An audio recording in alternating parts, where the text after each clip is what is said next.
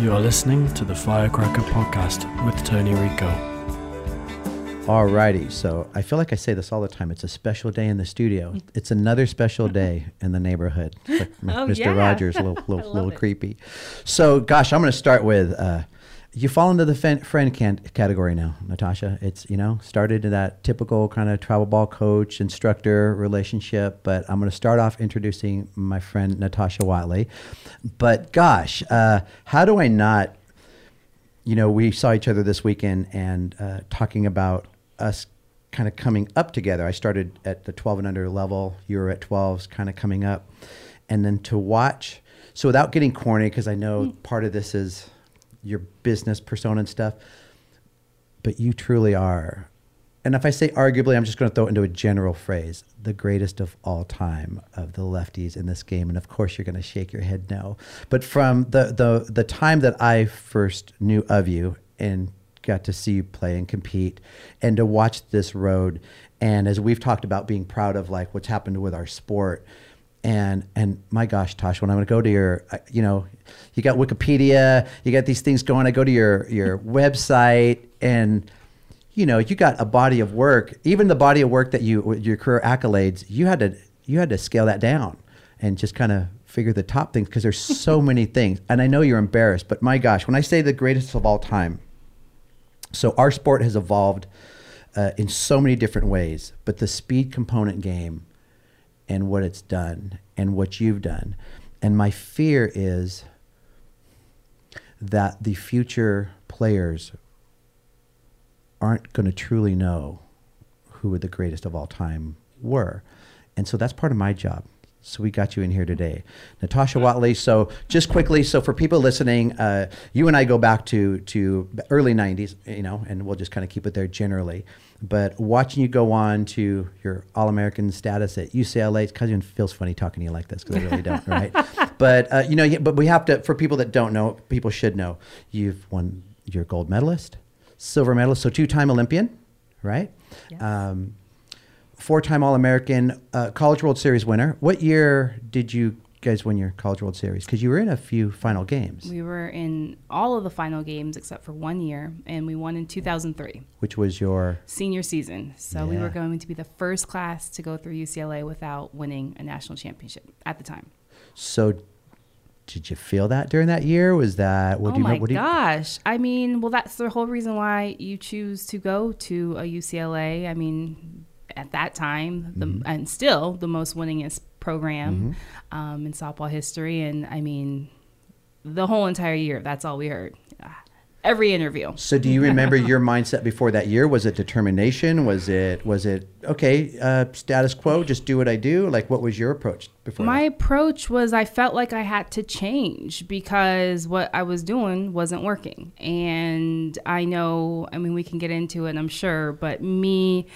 Um, you know, I just showed up and I was talented and I did all the things and I got all my hits and I hit for average and I did all these things. But I think, you know, playing for Coach Enquist, she pulled so much out of me and demanded so much more. Like, you got to do a little bit more than just be talented. And I think I had to show up that way my senior season.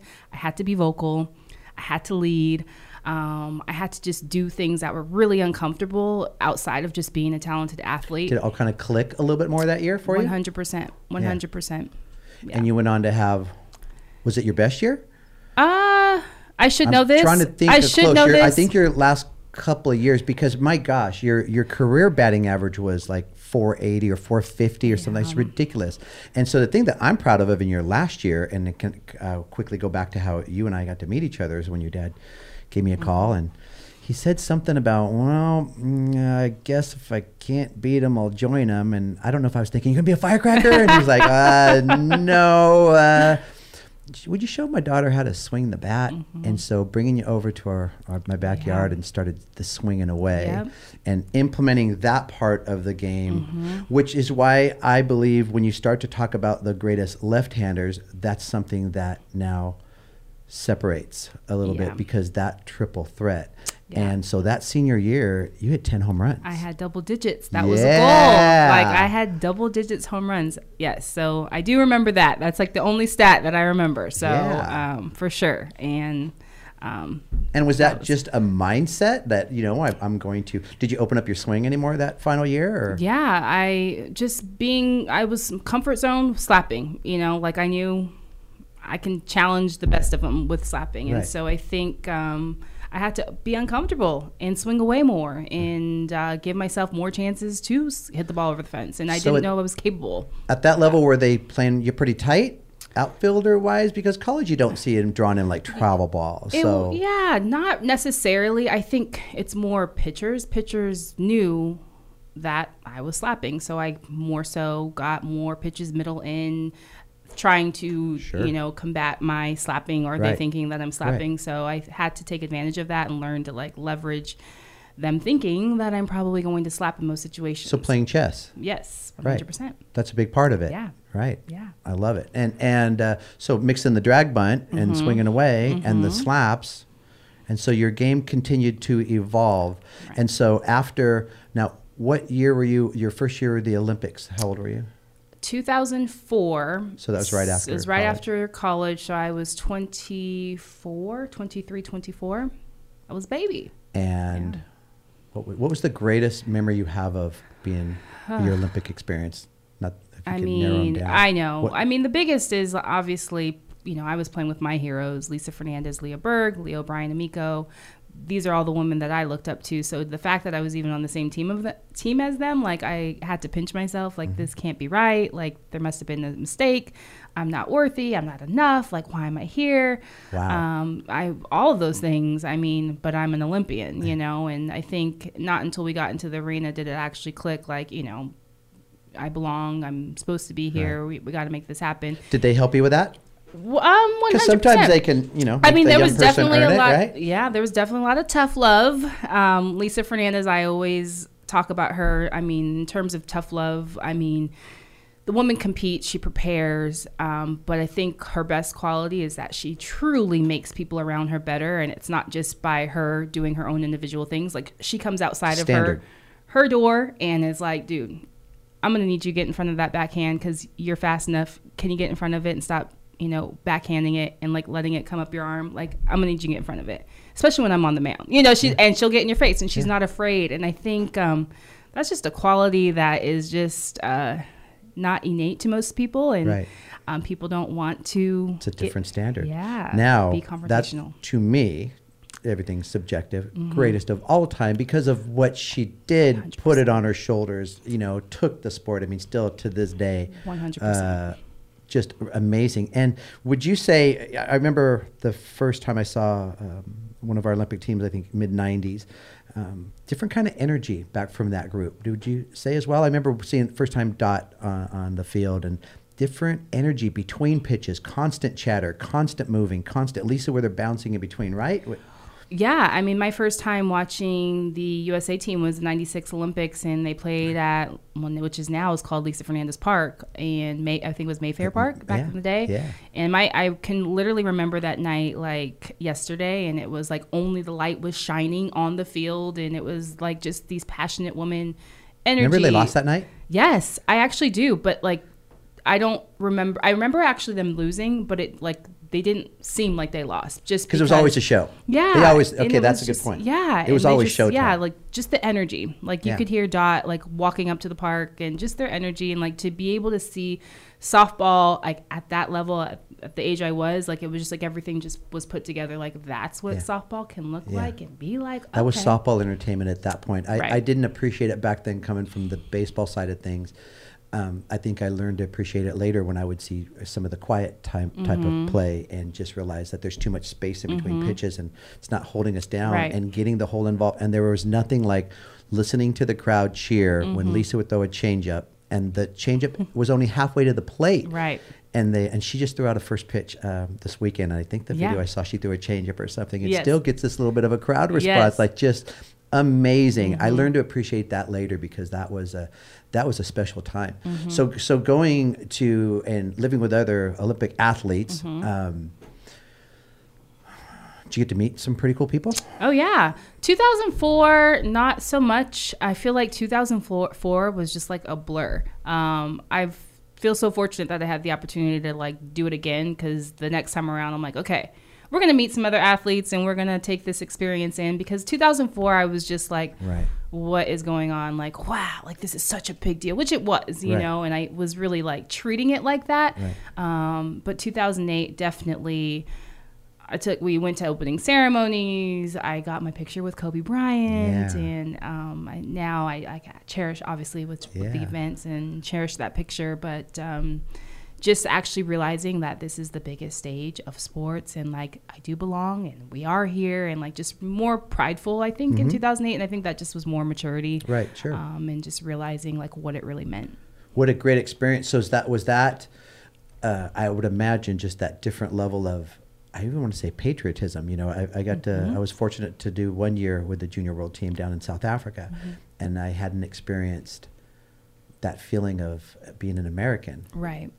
What was one, that like? It's, it's. Were you not expecting it and it kind of hit you? Or, I mean, you can talk about it, right? Your well, coaches yeah, can talk I'm, about it, but I mean, all of a sudden. Yeah, you are the now. The Star Spangled Banner. Yeah, it means something. And it means something wearing those three letters across your chest, where it's, you know, I don't know if we take it for granted or we just don't realize what how awesome our country is. And I mean, when you start to meet other athletes from other countries and hearing their stories, and like, it is really cool to be an American. And uh, I think just. The responsibility of representing so sure. many people, and um, the fact that America is such a melting pot, I think right. I take a lot of pride in that, right. and um, and the opportunities we have. one hundred percent. Well, you you were pretty close to uh, uh, Ruby Rojas, and, yeah. and you know, and so yeah. I think of what Ruby do, did for and, and does mm-hmm. and, and did for the Venezuelan program, mm-hmm. and the challenges there, just really really amazing. So then, after, at what point did the Japanese pro uh, opportunities come in? Because there's more overseas and yeah. more um, representing the country. And yeah, so after two thousand eight, when we knew that softball was being taken out of the Olympics, like I knew I had more to give. I'm like, I am not done. Like, so where can I go? Where can I go play? And literally, like, just put the feelers out there in Japan, because I knew that that was the most competitive pro league mm-hmm. at the time. Who will let me come play? And that shouldn't have been too hard. It was pretty hard. I mean, hard. Everything is political, well, tra- though. So. Well, traditionally, they take pitchers and catchers. Right. So that was the thing that wasn't working in my favor. So I found Toyota, and Toyota's like, we'll take you, but you have to find a pitcher that will come with you. So I'm like, okay, well, let me work on this. Monica. I called Monica Abbott, and I'm, and I'm like, are you thinking about going to Japan? She's like, well, I have like five or six offers. I'm like, okay, well, I only have one. So if you could choose Toyota, we could go together. And so she's like, okay, I'll think about it. And I just like was on her. I'm like, I really want to go. I think it'd be fun if we go together. Let's just go for a year. Let's just see how it goes. Let's mm-hmm. just say we did it, you know. And we ended up, you know, Monica's still playing. Uh, we I ended up playing over there for eight seasons. I still coach there, so this will be my twelfth season uh, wow. going in this year. It's just been amazing, um, and Monica's this will be her twelfth season playing. So you had there's no way you could have had an idea that you would like it, love it so much. I mean, twelve years. Tosh, I mean, is... Tony. I mean, if you you knew me as a young high school girl, I mean, I just feel like I was so sheltered, naive, like just this, like I. In a good way, though. In I a mean, good right, way. Sure. Like, I never in a million years thought radar, Japan was never on my radar. Yeah. And so me even being able to, like, go and actually see myself being there, living there, and, be like, just being out of my comfort zone. I am just right. so much used to being in my comfort zone. So I never in a million years, like, imagined that. But they that. kind of create a business situation that you have to consider. You know, I mean, they, it's more lucrative. And why would you say that, Tasha? Like, what what is there? Is it... Like, why are they committing more financially to either players, their structure? Like, what is the difference there? Is their model? Is it their philosophy? Both? What would you say? I think it's all the above. I definitely think the model, to begin with, it's all corporate-owned teams. Um, they just know that they've got to develop their athletes, and if they're going to – they're just invested in that. And culture-wise, they're all about helping one another, helping each other. They There's no culture like Japanese cultures that has each other's back, like – I've learned that. I mean, they will, they won't put their, their own down, you know, right. and so they're going to give them the best opportunity. And so all sports, all sports, just culture-wise. That's just their so, culture. So the so the the backing of sports in general is is weaved into their corporation structure. So if you're going to have a corporation, part of what you do is to, well, I'd like to know when that started and how you, you know, that's because that's pretty awesome. Yeah, it's been, I mean, Lisa played in the league. It's been going right. for uh, quite some time now. I think they're at like thirty, they had their thirty year anniversary mm-hmm. re- recently. So, I mean, it's just, it's sustainable, but it's not about making money. It's about giving athletes opportunities and like letting them develop year round, because the best way an athlete's going to develop if, is if they're playing at a high level mm-hmm. at all seasons at the time. So they and just fan wise there, uh, good crowds, like they're yeah. they're it's so the support is yeah, there. So like there's a they are there's fanatical. An, like they are fanatical about their softball. They love their baseball.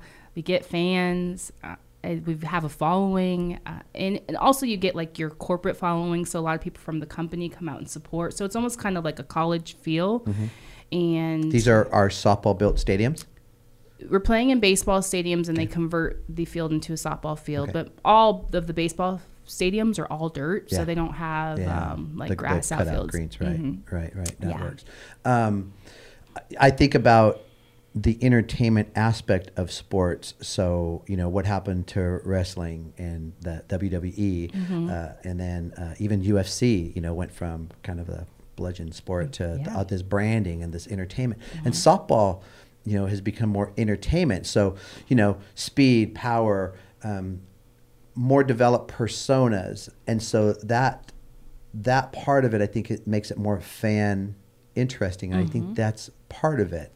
Was that were there characters and personas, Japanese players that were big draws or what? No, they just... Just appreciation for the, the game. Appreciation for the game, about competing. Um, it's not an entertainment aspect. I think as of late, they try to incorporate, I mean, like clinics and things around that, around the event. But the game itself, I mean... It's more of a discipline and a business. It's one hundred percent. It's all about the competition and playing the game right. What do you love most about uh, being... I'd say living in two places and, yeah. and being over there. What do you love I mean, most about being in Japan? Japan in general, I mean, obviously I'm, I love the food the, and uh, the people. The people, they're like the most loyal, genuine people, hospitable. Like they are going to like go above and beyond to make sure that you are comfortable. Um, I think there's a, I, I appreciate that. I love their... Uh, they're really big on age hierarchy. So the olders are always going to take on take care of the youngers. It's always about paying mm-hmm. it forward, paying it back. Um, that's and like, remembering the past. And remembering the past. It's really, it's, it's just ingrained. It's ingrained in like our team. Mm-hmm. Which um, city were you in? I was in Toyota okay. City. So I lived in Toyota, which is outside and, of Nagoya. And still are. And still are. Okay. So I will go back next month and I'm still coaching there. And like, it's like my other family across the the waters that I never even imagined that I would have. And sometimes I'm like, what, like, I wish, sometimes when I'm there, I just like, what am I doing? Like, this is so crazy. Like, I just, but I'm so used to being there. And I, but you still have pinch me moments. I have pinch me moments. Right. Like, what am I doing? Like, I would right. never in a million years imagine that I would still be here and like love it here. So yeah. when did you retire? I retired in, in two thousand sixteen. Was that like official? Was that just kind of low key? And I don't, yeah, why, what, it was why like did I miss pretty that? Like, That's... yeah, I just kind of. Stepped out. I mean, I made a little official announcement okay. afterwards, but I mean, I think, you know, I just knew I was done. I had like given everything that I possibly could to and the game. At peace and with that? It was at peace. Like it literally was like a moment I'm like, I'm good and ready to move and, on. And coaching? In coaching. I mean, I didn't necessarily like know what I wanted to do next. I just knew I was done. I was just Did they ready want to, to sit be- down and talk with you and say... Yeah, I mean, and I just, I feel fortunate. Like, after I retired, they immediately said, here's a job. We would love to continue to have you here. And um, I just, that wasn't even on my radar. I was just like, I'm done playing. I wasn't thinking, like, I'm ready to coach. And so when the opportunity presented itself, I, of course, said yes. Easy transition? Yeah. Uh, to coach, no. But easy transition in terms of just it was seamless of going back to Toyota. Obviously, I, I'm very familiar with the team, the people. But coaching in general, that is not easy, especially just being so close to playing the year prior. Right. Um, it's hard because you're just like, you know what, like I actually could still, like just a year from now, I was actually holding a bat, like, you know what, let, yeah. instead of me telling you how to do it, let me just, let me just yeah, do yeah. it, you let know. Go hit for you. Yeah. Myself. yeah. That part. Are there hard. any uh, coaches that also play? There are, and that was an option too, but I can't split the time. Like if I'm gonna play, I got to be all in. If I'm gonna coach, I got to be all in. I can't do that. Is there an half. expectation to do well from Toyota? Oh, for sure. Oh, I mean. So you're answering, you get a phone call on, yes. you know, after the, is it the weekend series or yeah. when? The, yeah, like can you? What coach? happened? Yes, super pressure. Yeah. I played a I played a year in Europe, and we get we meet with the owner once a month. And the first meeting, uh, his first question was. Um, I have a question for you. Um, do you do you purposely foul off the first pitch? You're like, uh... He was asking me seriously. You're like, uh, maybe? And I was like, uh, no, I'm fighting my timing. Uh, yeah, it was Not probably so a pitch funny. I should have should have should have got my so bat. but, oh, but he was asking me, do yeah. you foul that off on purpose? I, I wanted to be a smart aleck and just say, no, I don't, you know? Maybe. But it was just, you just never know what you're going to get yeah. asked. But, you know, yeah. you, you get used to that. Yeah, they're definitely like... They're so like passive aggressive, which is kind of funny. That's just the culture thing, right. but they are very uh, result oriented. Mm-hmm. And so uh, when we don't win, it's like, well, why didn't we win? You know, like were you not prepared or this? And I'm like, they're just really direct, mm-hmm. but it's um, direct but passive aggressive. Sure, sure, and, sure. And so yeah, yeah I get um, it. That part, it's hard. It's hard to play there. Are you excited about the uh, Olympic Games being back there? Oh my God, I'm so excited. Yeah, I'm so excited. And I'm like, you gonna what be a there? Perfect play. Oh yeah. I'm gonna be well. Are you in season during that time or no? So no. they break in the summertime. I'll be there. I'm the only thing I'm nervous is like this whole coronavirus thing that's going around. But right. I for sure will be there. Um, well, what's the word on that back in in Toyota? I, what's I'm actually just sending an email today. Like, okay, are we good? Because I'm sometimes set it's to go it's out there next it's month. You know, you'd like to hope that it's more media than it is right. actuality. Right. You know. Right. But yeah, but and that was the case concern. with the earthquake that happened a couple years ago with the radiation, and it just was the more hoopla. Yeah. Um, but I don't know. So we were in South Africa the year after the tsunami, mm-hmm. and I thought it was very interesting that I could feel. I assumed that had something to do with it. The compassion and empathy for the Japanese team mm-hmm. there at the games, and then the, the lack of uh, empathy for the Americans at that time. Um, but I thought that was very, very interesting because you could kind of feel a little bit of a tie-in. So just kind of imagine, and that was, uh, mm-hmm. you know, p pretty rough times. Um, let's go back to uh, let's go back to the backyard.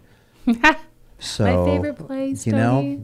Natasha, do you remember? It was pretty much like hit it this way, hit it that way. Mm.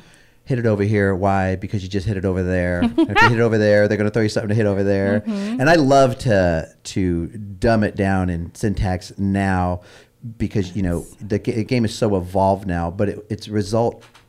When I say result-oriented, it's not outcome-oriented. You have to get a hit. Your job as a lefty is to get a hit. No, it's it's it's about what are you going to do to the ball? Like, what are you going to have happen? And then having an athlete as you... as yourself, it was just so easy because you basically just point and you were able to do it mm-hmm. just so effortlessly. Right. But the day that uh, Sue and Kelly came to watch you. Yeah, well, that's like one of my favorite memories. Like I, I tease you because the Tony that I remember is having lessons in your backyard and. Um, Describe that cage again. So yeah, and I that's how I describe it was this cage was so small that Tony couldn't come in the cage and toss to me. He literally had to stay outside of the cage and toss into the cage and allow me to hit. And I think that's like my favorite memories of you and working with you and, you know, during going through that recruiting phase. Basic. Yeah. And I had yeah. some kind of like shanty town yeah. canvas something behind me so you shanty wouldn't hit the town. ball all the hit the ball all the way back to the back fence. And if it did, it was a pretty big backyard. Town, yeah, just, like a lean-to. It's yeah, like a like a you know, you had so to prop funny. it up with a you oh know. Oh my gosh. But that was that's I where mean, the work got done, Tosh. What, and that's where the work got done. And I I mean like that's all you need. And you, you don't need anything else than that. And it was just simple.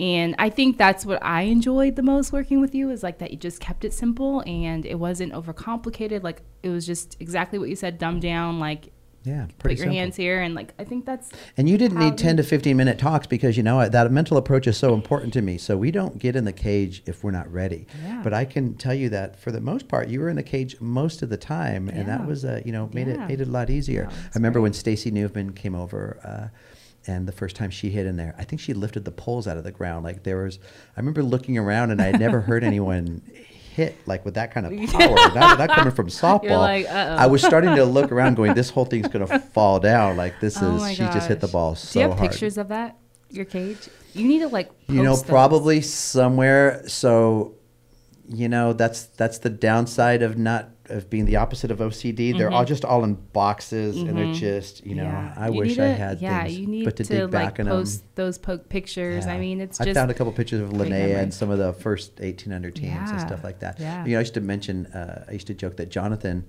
I would have killed to have a, a batting cage in my backyard, but my son, he, he rode his skateboard around it and more than he did That's hit or so anything funny. like that. But it was a, a lot of fun. So the day that, that Sue had come over, do you remember much of that day? Do you remember? Oh my gosh, I remember it like it was yesterday. Um, I didn't realize how big of a day that was. I just thought they were coming to check you out. I didn't yeah. realize you guys were. Well, and, and to, to be honest, I don't know if I knew that they were coming. So Probably not. Good. You yeah, I don't to. know if I was allowed to know because I think I just like turned around and then they were sitting there behind me. I'm like, oh my gosh. Um, but I, you know, I wanted to be a Bruin so bad. Yeah. And it was just, and it's so funny. She would just pop up everywhere. She popped up at a high school game. So you, obviously we all know like high school is not the place that you get right. recruited. It's travel ball. And so she came to one high school game and I'm like, and you just try to act cool. And I mean, that was my dream school. When she shows up in your backyard, I'm like, oh my God, like, right. Okay. Right. Yeah. You know, so pretty, um, pretty awesome stuff. Yeah. So let's talk a little bit about slapping. So we were uh, starting a little conversation about, I had noticed, you know, you, you had uh, slapped with Coach Doug Myers. Mm-hmm. And so to me, one of the, one of the most important figures in, in slapping instruction, if not this game, his, his championship background. And we've talked a lot about Coach Doug before. And, um, you know, he, he's very technical. He has a football background, so worked for the Kansas City Chiefs. He has some great stories, like, my gosh, some great stories. And, and I was talking to you a little bit about noticing how your style had, whether it was a consciousness or it kind of morphed into from, and without getting too technical for the people that don't know, but when you when you slap, a lot of times there's um, a focus and an emphasis, like with hitting, to keep your shoulder in, to keep everything in, you know, and so kind of a crossover step where it's almost like you're karaokeing, your your your your toes kind of face the plate. And then there was the, what I call the, the I'll call it Amy Schellifold, since I don't want to just say Arizona, mm-hmm. since it's a U C L A, mm-hmm. but, you know, playing for Mike later on and you being able to be on the uh, U S A team with him. But it's just a straightforward motion. It's like you're turning and running. It's actually uh, faster to first base because you're just turning and running. And I was asking you if you had consciously morphed that style of just something that kind of changed over time, and you were telling me it's just kind of something that had happened. Yeah, I think, I mean, to be honest, when I was younger, um, and, and yeah, I worked with Doug, but I don't necessarily remember being that technical. Um, I wasn't really able to articulate exactly what I was doing until I got older, and it did evolve. And you were you just know, able to do it physically, very yeah. Right. But it just it was like, you know what, just keep it simple. Like let's just we just get the ball and play, put the ball and play, put the ball and play. You know. And did you start off uh, having success, or was it a little rough when you first started? And then what mm-hmm. age did you start slapping? Was it twelves? Was it? I started when I was thirteen. I started when I was thirteen. My dad.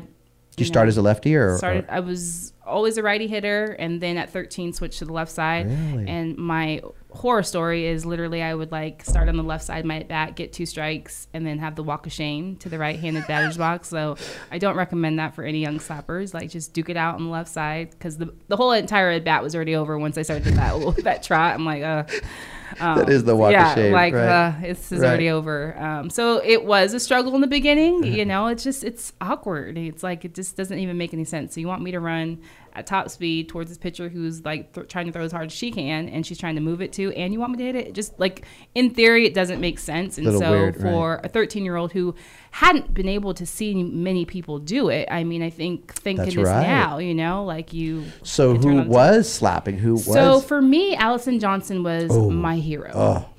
She was my hero. She went to Woodbridge. She was a triple threater. She was a triple threat. Yeah. Went to Woodbridge. I went to Woodbridge, and my dad used to take me to high school games, and like I just would like, okay, that's what it's supposed to look like. Okay. And she had power. I remember seeing her hit a home run once, maybe her amazing. third at bat. That stuck with me, like the bunt, the slap, mm-hmm. and boom, and the mm-hmm. home run third at bat. Amazing. Like, damn. Amazing. So that was really the only person that I had get to, know to her? look at. Um, I didn't get to know her. I mean, I met her a couple times, but uh, I wish she was just like this woman on this yeah. pedestal to me. Were you playing other sports? Yes. I played basketball. I was a dancer. I played tennis. I hated it. Uh, did I, you act a little bit, or did you? I did. I was doing acting. I did commercials. Who was one in I? Pr- one in particular? Was that? I did a Barbie commercial. Do you remember this, Tony? You, yes, here. Like, that's a, on my notes. Yeah. Yes, I remember that, right? I did a Barbie commercial. Yeah. I don't even know who I was, but and I was doing all that's these things. Pretty, yeah. So was that like growing up, uh, you know, just into stuff like that? Or, or did, did mom kind of say, hey, let's go check this out? Or how did um, that go from? I think it was something a, you wanted to do, or? I think it was more mom and dad, like just trying to expose me to as many things, and that's what I'm like so thankful for them for, um just introducing yeah. me to so many different things. So what'd you think of the commercial life? What'd you think of the studios? What did you, would you, it's just like, you know, you're always so easygoing, yeah. right? So it's just another thing you're just doing, or? It was just another thing I was doing. I ne- didn't really like the auditioning part. Like it just felt like, okay, like now I've got to pretend to be somebody. Like that part didn't really, always me. yeah, didn't really resonate, but I liked going, like we would have to drive around and go to these different places, and you know, just what I don't know, like it was just experience. I don't know, and I but I liked not having to go to school because I would have to miss school to go to the, the audition. Right. So like that part. But how about the Barbie commercial? So were you? Were, did your was pretty big deal with your friends at that time, or did not many people knew? Or I don't think many people knew. I just left school for like I was gone for like a week. This commercial was like shot over a week, and I don't even know. Like it just was. It's like this like faded memory. Um, so ran, it's just random. so so let's let's go back into now, you know, softball meets entertainment nowadays, mm-hmm. because it has to be exciting, right? So mm-hmm. so would you agree that the our audience is not a sports specific audience anymore? It's not parents and friends of people that know. There are people mainstream that love to watch the game. Mm-hmm. So that whole persona that That and gosh, how do you not go back to dot and and kind of that whole bigger than than just the the, the numbers of the game or right. the skills of the game? Right. Uh, but do you think that that's a, a big part of why there's mainstream interest because it's so much more entertaining? I mean, yeah, I mean, I think just in general, when we have Women's College World Series on T V for baseball fans, it's just a faster game. Like the storytelling behind the stories. I mean. I don't know. I think I think about the Sis Bates. Like she's entertaining. She's fun to watch. She's like literally like physically having fun, and yeah. uh, I think that's what draws people into it. Yeah. Is that you could be a bad ass and mm-hmm. like you know, mm-hmm. and still get it done and, and succeed. Because there is a combination of mm-hmm. both. It, it's it's uh, you know some of the. the collaborations we have like right now with the Batbusters and Mike and I kind of have fun with our our kind of out front persona of like kumbaya fun mm-hmm. and then oh and by the way they can kick a little ass right. and then and Batbusters are uh, integrating uh, more of the fun and not just kick your ass and right. I was telling Mike that uh, I remember in the nineties I don't know if it was one of Bob Wank's teams or one, one of their teams had a shirt they wore a shirt that said we work ours off to kick yours. And I was just that that was that message out there, so you always knew what you were going to get. Yeah. But it's kind of the, the balance of a, of um, of those two types of uh, approaches towards the game. So what's it been like for you watching the involvement of this sport? So from when you were in the College World Series and the type of coverage they had then, and it was just right on the cusp because I want to say it was right around two thousand six, two thousand seven when E S P N kicked it up another notch, and everything just started like, Tosh, you're you're one of the important generations that led to all this. And I don't think about coaching back in the nineties and what we've been able to create for, I think of what the opportunities coaches have now. Mm-hmm. And I know you don't think about so much your role on all this, but how about the opportunities in softball nowadays? It's amazing. It's I mean, crazy. It's endless and there's an abundance of opportunities. I, I mean, when you think about when I was playing in the College World Series, only the finals or only the final yeah. rounds were televised. And now from start to finish, Regionals. And not even now, we get preseason games that are televised. Like, so you get to actually follow a team throughout the whole entire season. So I think when I think back about just how much this sport's grown, it's just, it's like, don't you feel proud? I just feel proud that like I was even a part of that. Um, uh the opportunities now, like there's just, if you are a young athlete now, you want to stay in the game, you want to coach, you don't necessarily only have to coach. You can do color commentating, you can open up your own business, you can um work with the vendor, you could, there's just so many different angles right. and opportunities to stay in the sport. And I think just in general uh, of coaching opportunities, Well, we know we know that bigger. you know, and if the message to like younger younger players and parents of younger players is is, you know, we've all heard uh, someone say out loud, "I could have paid for college with all of the travel expenses," but but you don't gain what you gained mm-hmm. as a young junior Olympic uh, minded athlete, right. and that is the adversity, the teamwork, and all of those types of things. Right. So there there's it's already been known that the employment world, corporations. You have more value when you've competed in, right. in uh, N C A A sports and you've competed at a high level. Right. Now it seems like because there are, there's such a, it's such an attraction and so many people like it, I can see people being almost not sought after because they played softball, but that's like a real plus. It's like, let's get, well, look at the, the, the Major League Baseball jobs and, mm-hmm. you know, everything is just so more, so much more diverse. Mm-hmm. Um, I would have never in the nineties pictured myself saying in two thousand twenty, I am so proud to be a softball man my whole life. I know. It's it's cool.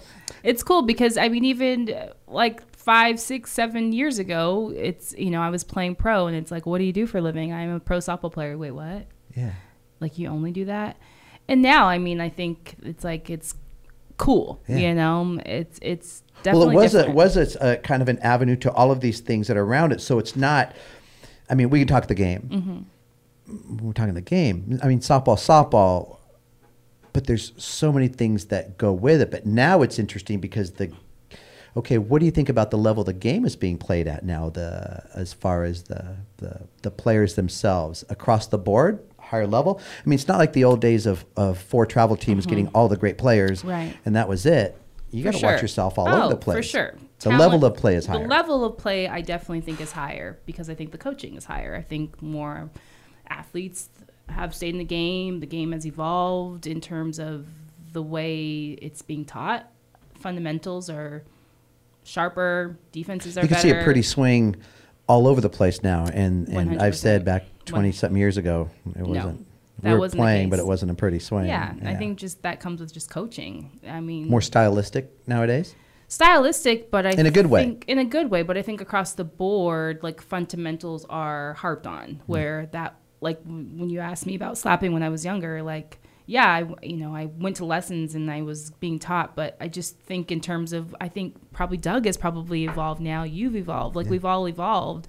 And how we teach it and how we articulate it, like it just was completely different. That's the fun part of teaching, yeah, you know. Right. There, there are always going to be things that are, whether they're absolutes or things that we've said for the last mm-hmm. twenty, thirty years. Right. But, but, and it's, well, you're not trying to reinvent the wheel. Right. But uh, staying creative, staying in front of things, I think that's, right. you know, that's an important part of it. Right. You know, you were not a great athlete because this could have held true, and it has held true in certain situations. Great athletes playing the sport, but then to the purist, you know that uh, that's not a pure basketball shot or mm-hmm. a pure backhand on right. a defensive play, but right. no, that these things were being taught and right. it was start, you know, right. it was starting to yeah. develop. So yeah, I definitely think that the level is much higher. Um, you know, I I think when you talk about the entertainment aspect, I I do think that that like you know, making sure that we're making making sure that we're keeping youth athletes like love the game and like love the journey. I think, you know, like because there are so many opportunities like that eyesight on that college scholarship and all those things and like all the flashy stuff, um, making sure that we keep them loving the game. Sure. I th- like that's the thing that I worry about the most because, you know, I, I do think, um, you know, we like just played because we love the game and it wasn't about all of that flash, flashy stuff. And that's that's the part as different as, pressures on you back then. I think and so. And not as much because It it's it was a different generation. Yeah. And do you think that the emotional issues were as prevalent, just not talked about, or are there? Would you say there's a there's more emotional imbalance now because of the increased pressures and? I think that there's more now because of the increased pressures, and there's just so much more going on, more distractions, more. more pressure, more expectations. Um, so what if Natasha Watley was uh, was yeah. a sophomore in high school about seven years ago when all this early verbal? So you, you committed at what point in your? I committed my senior year. So there's, and I always would joke, I'm like, there's no college in this country that would want, who would have would wanted me when I was eleven or twelve. I would. How many I would of the game's recruited. Greatest players have said that same thing. I remember when Amanda said that mm-hmm. in here, and and and just remembering mm-hmm. what her body li was like and everything, yeah. and and how with early recruiting it was Maturity. the more phys it was the physically mature Maturity. twelve and thirteen year olds. Yeah, and, there's right? no so way. so Natasha Watley at fifteen years old in the early verbal would have been. I would have been, I wouldn't be going to college. there's there's nobody that would have wanted me. It, it seems sure. that way. I mean, it would have worked out, but but the but the preparation that it takes and the understanding. You know, uh, when you think of why, let's say just theoretically, why why the most mature fourteen-year-old still isn't ready to drive, right. they wait till you're sixteen, so just fifteen to seventeen. Mm-hmm. And then and then puberty kind of works in swings too, because you can take two mm-hmm. uh, players that are born on the same day, thirteen years old on the same day. One is one's body's two years older, the mm-hmm. other one's body's two years younger, so there's a four-year swing. Mm-hmm. You don't know how that's going to work, one hundred percent. So that's kind of kind of interesting. Um, I think that that's something that we continue to work on, though, is... Uh, if we realize that we're the first, I've said this all so many times, we're the first generation of sports business parents and coaches. Mm-hmm. So if we realize there was nothing before us and that we're broken or we're really unmade, then then let's make it and let's learn it and let's build it. Right. Let's not blame and let's not, because right. I don't want these players to have the same situations as coaches and parents, because a lot of them are going to end up in these seats. So mm-hmm. we've got to we've got to make it better for right. them. So right. so the evolution of the sport uh, politically. Uh, I think training-wise is on the front end of it. There's a lot of right. good stuff. All the oh, television yeah. coverage right now, the venues and colleges. The venues, like my Crazy. gosh, I just gotta saw be a little the, little envious of that. Yeah, huh? the Clemson. I saw Clemson. They have their little clip that did, they. Did you had see the on digital Facebook. tour on a? Go on their website and look at the digital tour of yeah, that place. It I'm is just, unreal. I don't know if I want to. Texas A and M. Yeah, I'm like, are you serious with these facilities? And like, just wow. That's because of you, Tosh. I, okay, I'm like, shoot, if it's because of me, then let me go back and play again. Let me have some you, of that. You know, but what that, for me, that would, I'd love to be a fly on the wall in those conversations when these schools are like, look, how do we not? I mean, mm-hmm. they're, it's, the push from the sport is what made it happen. Right. I, it was nothing that, right. you know, people were covered in Title nine. Right. If we're covered in Title nine, we don't need any more. Right. The boys right. don't need that. Right, right, right. Yeah. But now it's like, no, we, we've got to, so... Pretty, pretty, pretty exciting. It's amazing. So, what are what are besides coaching now, business world? What's mm-hmm. Natasha Watley doing? What's yeah. your what's next for I'm you? What's your biggest challenges today? What's I know I'm doing a little bit of everything. Um, I'm you know doing some real estate stuff. I've got rental properties. Uh, I have an Airbnb that I have inside of my house, not inside my house, but the basement of my house. Mm-hmm. um, I do that, but in the softball world, um, I just want to help continue to grow the sport. Um, I would love, I love mentoring young athletes, walking them through.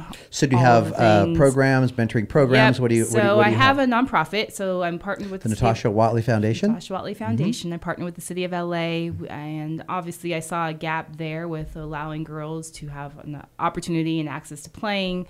Um, I did a speaking tour. A young lady was like, what is softball? I did a speaking tour after two thousand eight in South L A.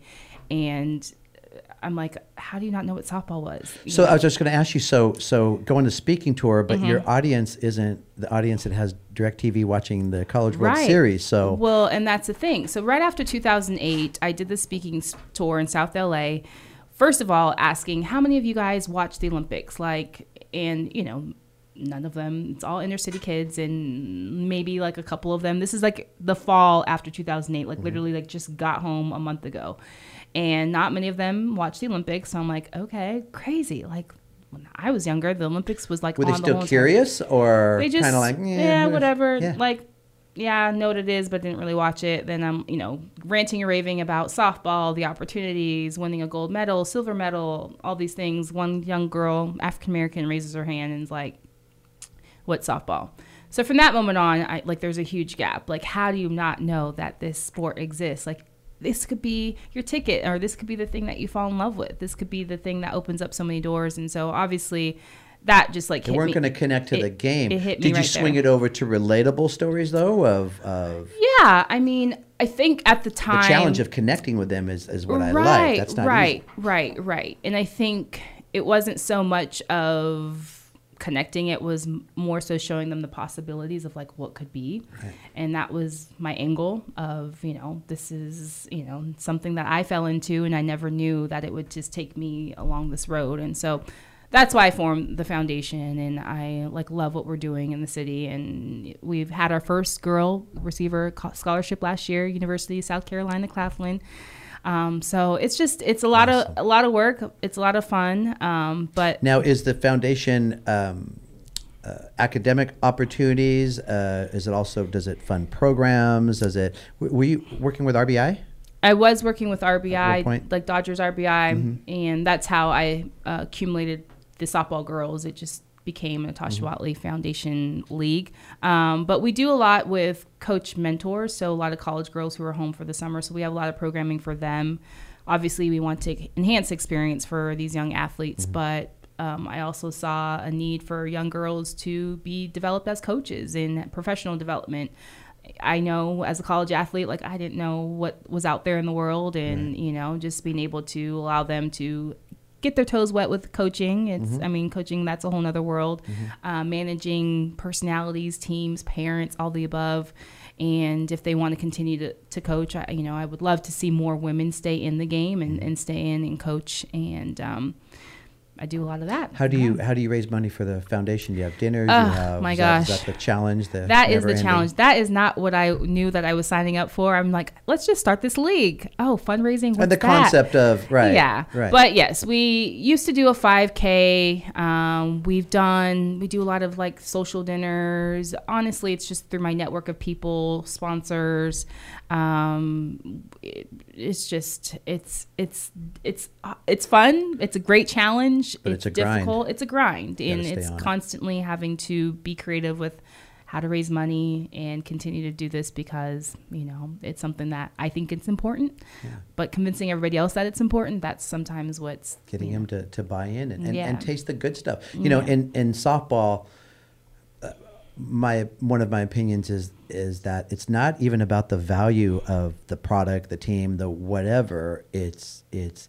getting someone to taste mm-hmm, it. Mm-hmm, it could be the best mm-hmm, chocolate chip cookie in right, the whole world, but, but softball, softball in particular, we are our own type of uh, uh, animal, I guess. Yeah. And so it's always interesting. Have you found that it's interesting to see someone from the outside that they have a great business plan, you know, they've been successful, some, and they come in and you think something's going to go in softball, and mm-hmm. then it doesn't go. It doesn't go. I know. And just it just gets, it's almost there. like, yeah, it's tiring. It's like, okay, like, come on in.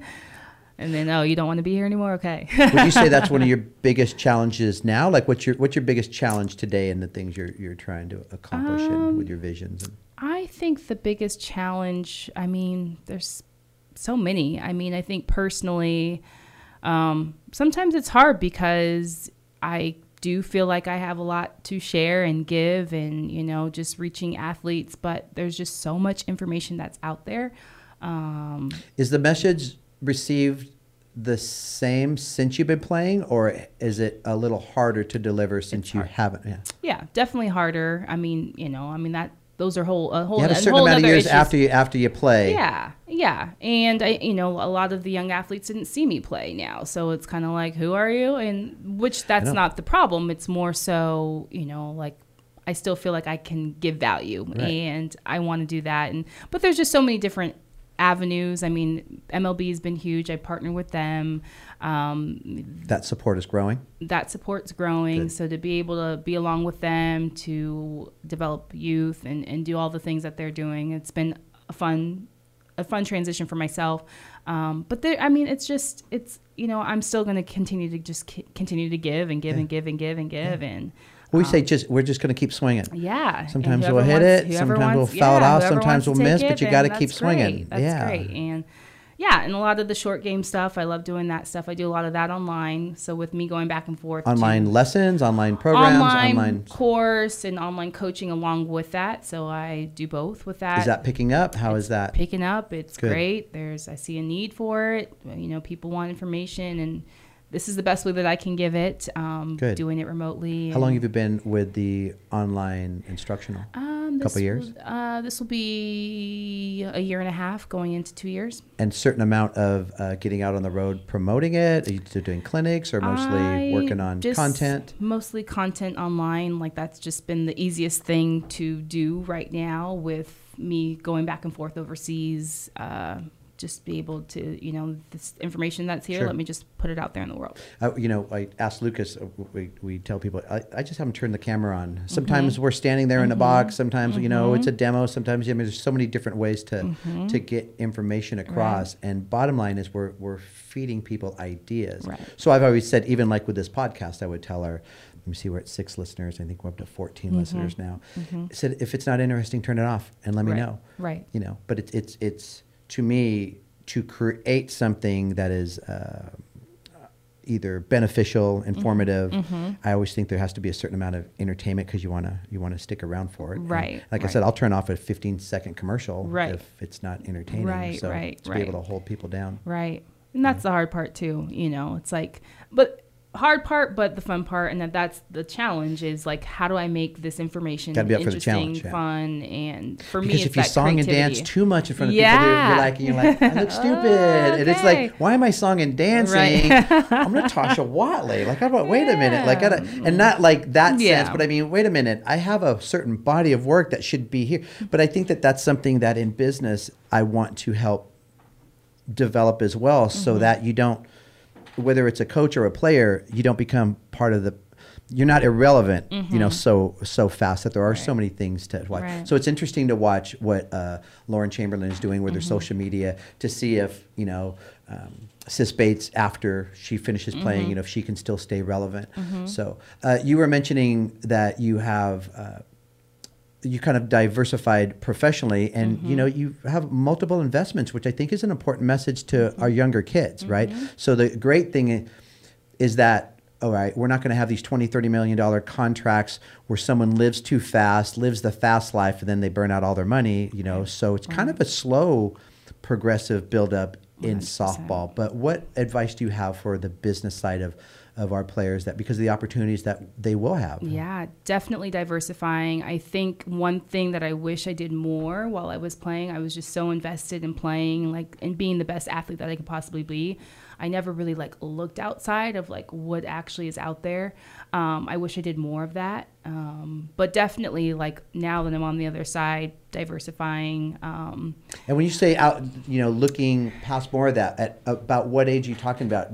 Because I think, could that be incorporated? You know, we're at forty, forty-five weekends a year with, with travel ball, right? And so do you really need two hundred eighty at-bats, mm-hmm. you know, what if we cut fifty yeah. and did more education down here? I mean, what's that target yeah. age? Is it is it college? Is it right after college when you're uh, you're getting your degree and mm-hmm. about to make some of these decisions? I definitely think college. Um, high school, I always had like a job. I always had a job. I think that's important. Um, not necessarily. What's your first job? My first job, I worked at seven eleven. Our family friends owned a seven eleven in Irvine, and so that was my very, very first job. And thankful, like I learned Went so okay. much. Didn't like. I hated it. Out of control with the slushy I, machine. Or I had. Like I hated having to stop because I wasn't um, old enough to sell alcohol or anything, so I couldn't work the counter. So I always was like in the freezer stocking the drinks, and I would just like be pissed, putting on my jacket. But I think it, you know, it's like it taught me accountability, sure. like showing up. I had sure, my own schedule, money, right. yeah, and I had to manage my own money. My parents said once you start driving, you got to pay for your own gas. You got to pay for your own food if you want to go to the movies and hang out with your friends. So it just was like accountability, responsibility. Yeah. Um, I th- and obviously, I, I don't think that I wanted to work at seven eleven, you know, that. But I, I, I definitely think college, like, you know, career-wise, like what else is out there? And yeah. not necessarily, like just like seek different opportunities, markets, sure. whatever it is. Um, and you were able to get into the uh, the real estate market. Uh, was it out of college or when was it? So I didn't really start thinking about it until I started playing Japan. So when I went to Japan, like I got my master's online. Like I just went to school again and like just started to read more about real estate, investing. Um, I wish I did that and earlier. Invested in your first house and invested in my first house, but I think that came because I was actually making money. So it's like, okay, like now what am I going to do with all yeah. this? Um, so it might have made sense to you, but for so many people, because mm-hmm. there's different mindsets, right? That no, yeah. you got money. Let's do this. Let's yeah. do that. Let's yeah. buy the, the car that uh, depreciates right. and doesn't appreciate, and let's oh, yeah. you know, let's do that. And so so you were telling me earlier that that you've had some fun doing a little remodeling, but putting a pool, oh, and, and it's gosh, been a great Tony. experience, and you would do it all over again. Uh, yeah. Uh, so no. you hear, so you hear about these all the time with with homeowners and and yeah. different things like that. Yeah. So, but you yeah. but you had your pool put That in. was like my uh, first, not really. I shouldn't say my first adult moment, but there was a, a true adult moment, like just dealing with contractors and making decisions and having to be vocal and be put your foot down. Yeah. Oh my gosh. Like just. Come on, like yeah. just build me a pool, guys, you know, seriously. So they got it done. They got it done. I've yet to actually really enjoy e it, enjoy it, use it. Uh, so are you we'll holding see. off on the projects, or you have another one lined up? I have so many. Like my house is like a clean slate. I brought, I bought my dream home, and um, like it's, you know, the whole outside landscape wasn't really landscaped, so that's where I built the pool. There's still a whole section that's like just undone, so it was like this unfinished canvas. Uh-huh. And so there, I have like so many ideas and things that I want to do. Yeah. But you know, just. Kind of little by little. Got to do well. Little by you're little. it's it's not by coastal. What is it? By whatever continental or whatever. You're just by you're you're two two continents. You're, yes, you're I'm in Japan in, half yeah, the year, and you're yeah, over here. And, yeah. And so I gotta take it easy. You, you know, little so. little bits at yes. a time. So when yeah. do you leave again? When do you you're here? I till leave when? At the end of March. So March twenty-second, I gotta go back over and do work. To seem like it goes by really fast, the time that you're in either place, because it's yes. Yeah. And like time is just going by so fast. Like I'm just so thankful and happy of like where I'm at. Like I still get to be in the game. Um, Smell, you're smelling the roses. I love it. I love it. It's Not everyone just, does that. Yeah. It's, it's great. I mean, obviously my job location's not ideal. I've got a really long commute to work, you know, to go to Japan. But when I'm there, I'm like, how lucky am I? Are you kidding me? But doing what you love, and you, and you still have purpose. It's so crazy. That's, you know, when we watch people, uh, create the ability to provide, but they lose their purpose. Mm-hmm. They, you know, they they're providing, but they're they're yeah. not happy. No, it's hard. So you still got it, Tosh. No, it's great. It's yeah. amazing. It's and amazing. This last weekend, uh, we had a little talk for the Art of Coach. Yes. So what is your involvement with that? And yeah. that was that was fun. What? Tell me about that yeah, a little bit. So Art of Coaching is a educational platform for coaches, and so their aim is they're really big in volleyball right now. So they're trying to break into the softball market. They've been around for about two or three years in the softball market. Um, but they do a hybrid of online and live events. So it's just uh, mo mostly coaches clinics mm-hmm. and things of that nature. So they're trying to build up their online content. And so that was what our interview Building was. Up some content. Yeah. So the, so the website is art of coaching dot com, art of coaching softball dot com. Okay. And relatively new, but coaches check it out. Yeah. It's, right? It's amazing. They do have um, memberships. They've got like a free and like a paid right, ball right, right. memberships where it's just they've got so many different. Uh, Which I, I like because, you know, stuff. Again, there's always like this automatic resistance when you pay for something. Mm-hmm. So when you allow some free content and mm-hmm. someone can experience that and go, you know what, I want more. Mm-hmm. You know, it's interesting to watch uh, some of the younger generation get excited about supporting YouTubers. Mm-hmm. You know, I want to mm-hmm. this five dollars a right. month. I want to do this. I want to support him. Right. And and the they've created this mindset, not mm-hmm. like, oh, they're taking our five bucks like right. like in softball. It's like right. ah, ah Rico's about ah. Yeah. It's it's I want to support him. So how I watch that to how do we create that mindset to mm-hmm. people want to support this private entity because right. there's there's so many more opportunities in media right now to do right. things privately, but the trick is like to create that. Yeah. Well, that, it's that like no like and trust factor. Factor. Yeah. yeah, that's mm-hmm. it. But once that. you once you find it, you know. Yeah. And it's funny because we can see the corniest things mm-hmm. that have worked, and so it's not always about this magical. This right. Right. Sometimes it's just like keep it simple in the backyard, Tosh, and hit it right. That's my left. favorite. That's the you best know, way. Just, oh my just, gosh, just, you just need to post pictures about that. I, w I wish that I had pictures about. I will. That. I'll do some digging yeah. and uh, see what I can find because yeah. we're we're actually uh, we're doing a kind of a. a, a history documentary on some different things, so I'll see what I can, I awesome. can pull up. Anything else uh, that you're doing that you want to promote or yeah, talk about, or I'm you know, you have your website. Is it Natasha Watley dot com? And that's just, where you can find yeah. some of the um, mm-hmm. the instructional. That's where you can find my instructional stuff. If you ever mm-hmm. want to get in touch with me, that's the best way to do it. Um, I'm just, I'm diversifying in and out of softball. Like I'm all over the place. Anywhere to see. Uh, uh, Um, the Japanese League on on streaming? Is there? Yes. A, um, if you go to because people need to check J S A, that out. J S A Japan Softball League dot com, I believe. Um, you can see that, but don't so quote me on that. So say that one more time, J S A? J- J- Japan Softball League dot com. Okay. okay. Yeah. So check it out, only because the the level there is another level. It's it's, it's a whole other. I remember going to the Canada Cup, and mm-hmm. and really one of the, the the most exciting parts was seeing the different international teams playing in the women's division, right. and then and then watching you hit that home run uh, yeah, over those. The, the place used to pa- get packed before uh, the final game, mm-hmm. and all kinds of people. And I was like, let's see if Tasha's going to swing away. And you hit this ball, and it was going over the, the bleachers. There was, I don't know, there's probably about ten rows of bleachers. And I was like... Mm-hmm. I taught her that. Just keep it simple. You know, I try to never be that guy, because that's just so obvious, right? But what it is, it's, uh, it's like... Um, it just kind of hits you right here. Because like I said, you can you could sit there and and I think you need to know when you're lucky enough to be part of somebody's story.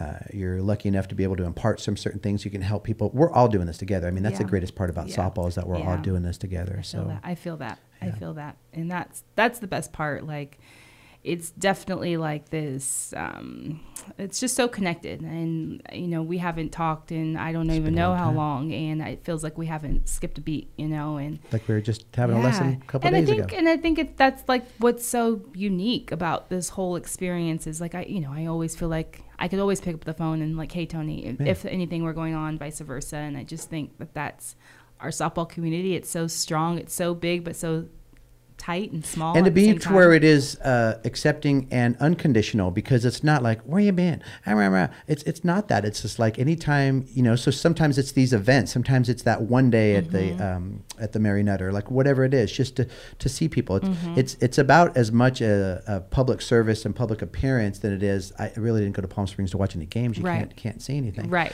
But uh, um, but it is about all of that. So right. uh, really really appreciate. I'm I'm re- really glad that you reached out and that we connected and that you agreed to come down. I know you're, you've got a busy day ahead of oh, you, but my gosh, me. Natasha, I'm going to stay in touch and, and kind of keep tabs on some things that are hap- that's happening. Um, please keep us in mind if there's anything you want to promote, uh, collaborate on, you need to give life to. I mean, like yeah. we're all in a position now where we have different platforms. I would love and it. So, you know, we'll we'll, we'll see what, what's going to happen next. Okay. Thank you. Thank you for having me, Tony. Thanks, this was thanks great. Thanks for coming by. Thank and you. Until next time, it was great to see you. Thank you. All right. All right, everyone. That was great. And we'll see everyone next time in the studio.